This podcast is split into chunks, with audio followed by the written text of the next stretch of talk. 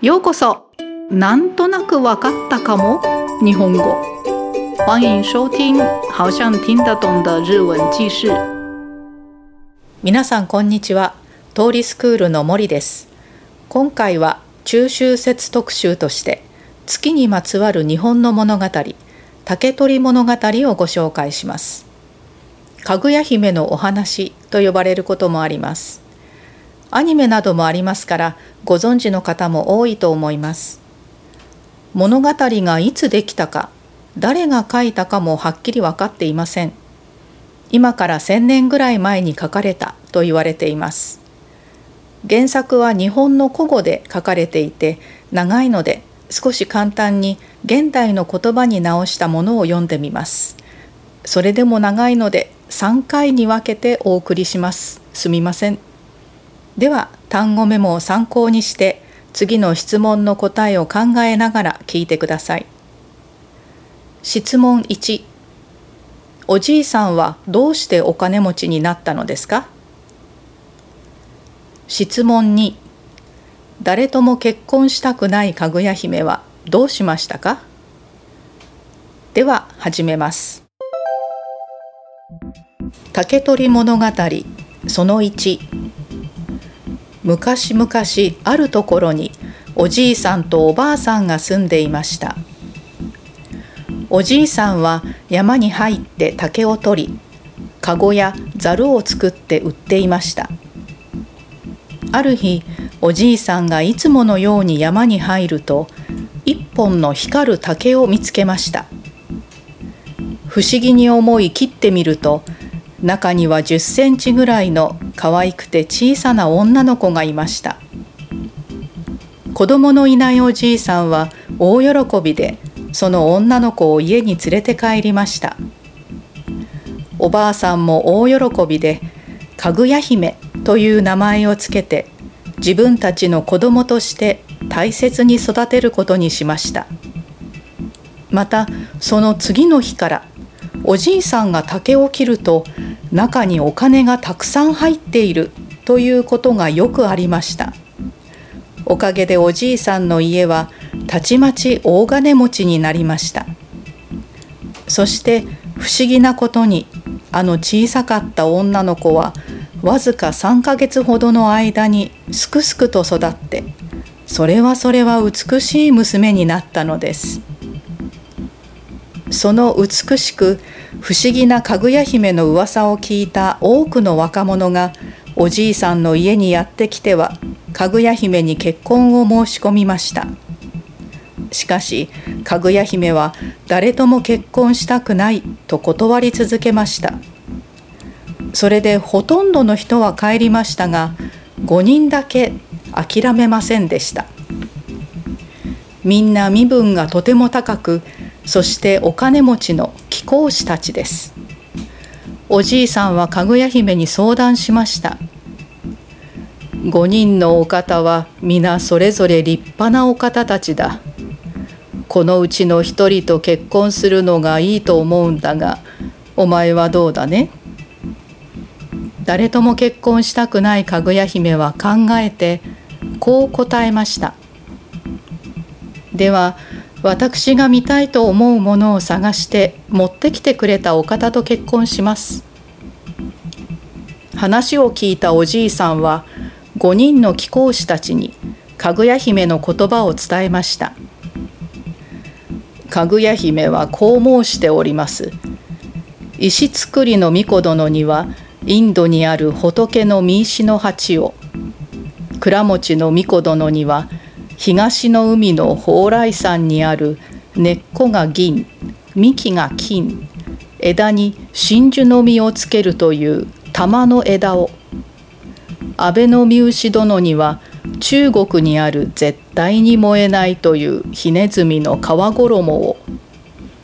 大友のみゆき殿には竜の首にあるという竜の首の玉を。磯の神の麻呂殿にはツバメが産むという小安貝をそれぞれお持ちいただきたいと。それを聞いた5人は思わず目を見張りました。なんという難しい注文だ。しかしその宝物を持っていかないとかぐや姫と結婚することはできません。そこで5人は宝物を探すために帰っていきました。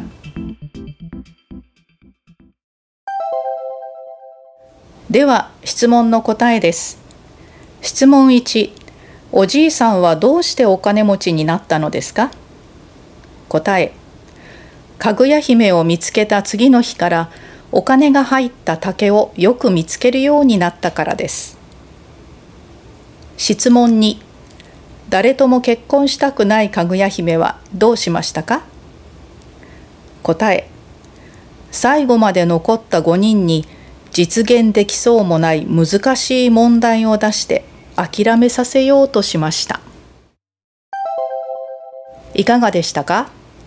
次回はこの5人がそれぞれどんな方法でかぐや姫の望みの品を手に入れようとするかそしてどうなったかをお話しします。どうぞお楽しみに。それでは今日はこの辺でご清聴ありがとうございました。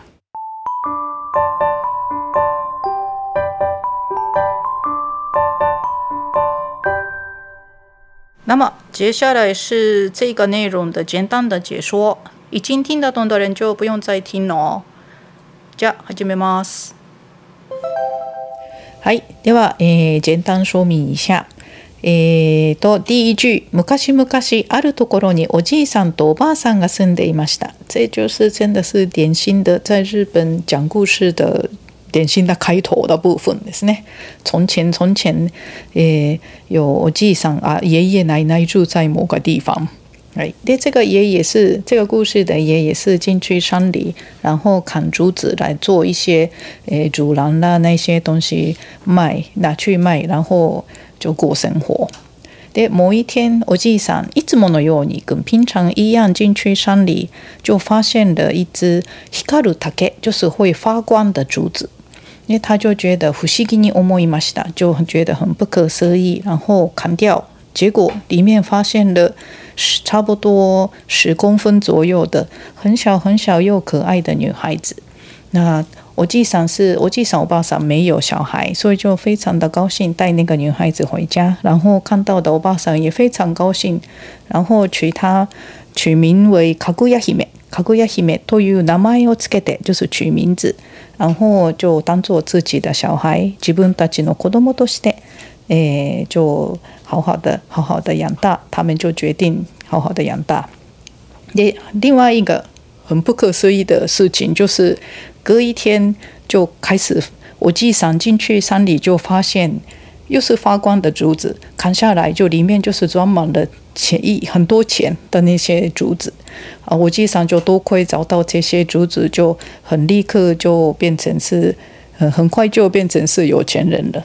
那还有另外一个不可思议的事情是，那个小小的女孩子是仅仅三个月，差不多三个月就很快速的长大，就变成是非常美丽的小姑娘。それはそれは美しい娘になったのです。这个それはそれは就是常常强调说很意外的事情啦，或是感动的事情的时候用。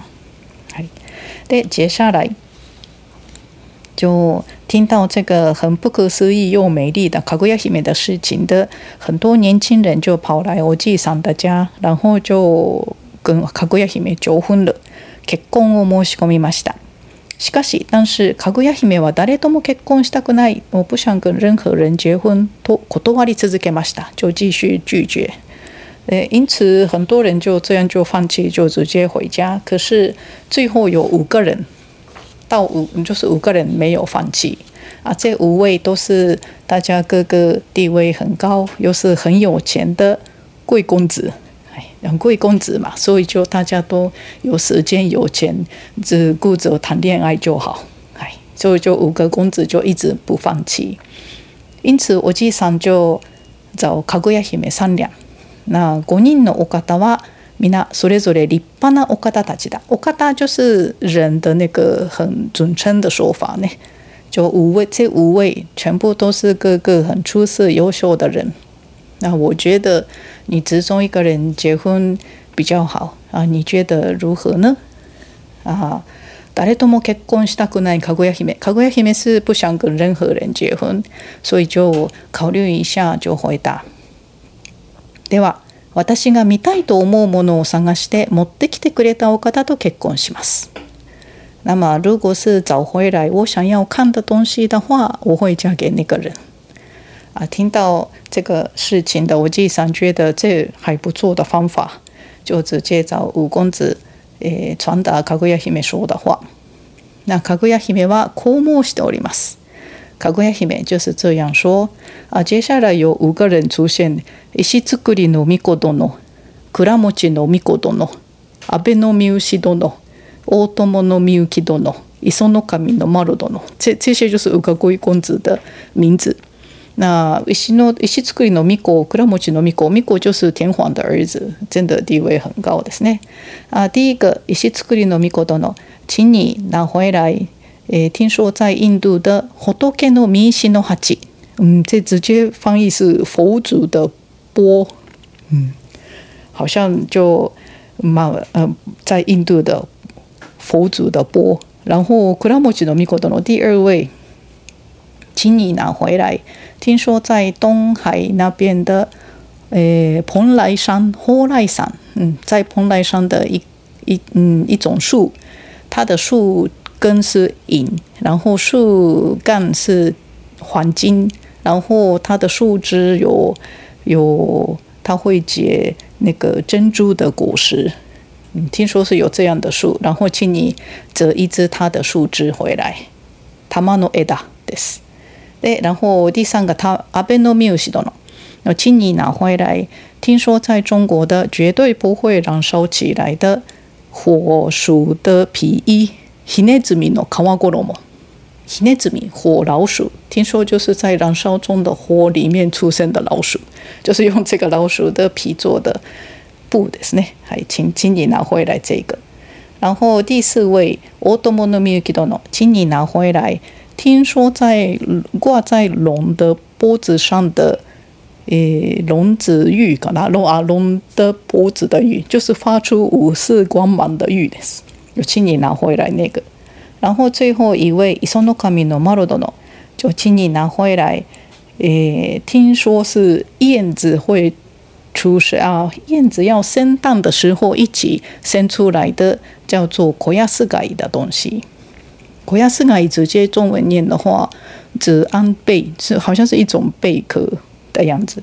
听说是拿这个贝壳就会，呃，可以平安生出来小孩的那种国亚斯盖。哎，我记上跟他们说哥哥请拿回来这些。啊，それを聞いた五人は思わず目を見張りました。目を見張りました，就是目瞪口呆ですね。就眼睛张开，就吓一跳。 なんという難しい注文だ。到底多多困難的要求啊！しかし，但是如果没有拿回来这个这些宝物，就没办法跟かぐや姫结婚。そこで、就因此5人は、えー、宝物を探すために帰っていきました。就为了找出宝物，就回家了。はい。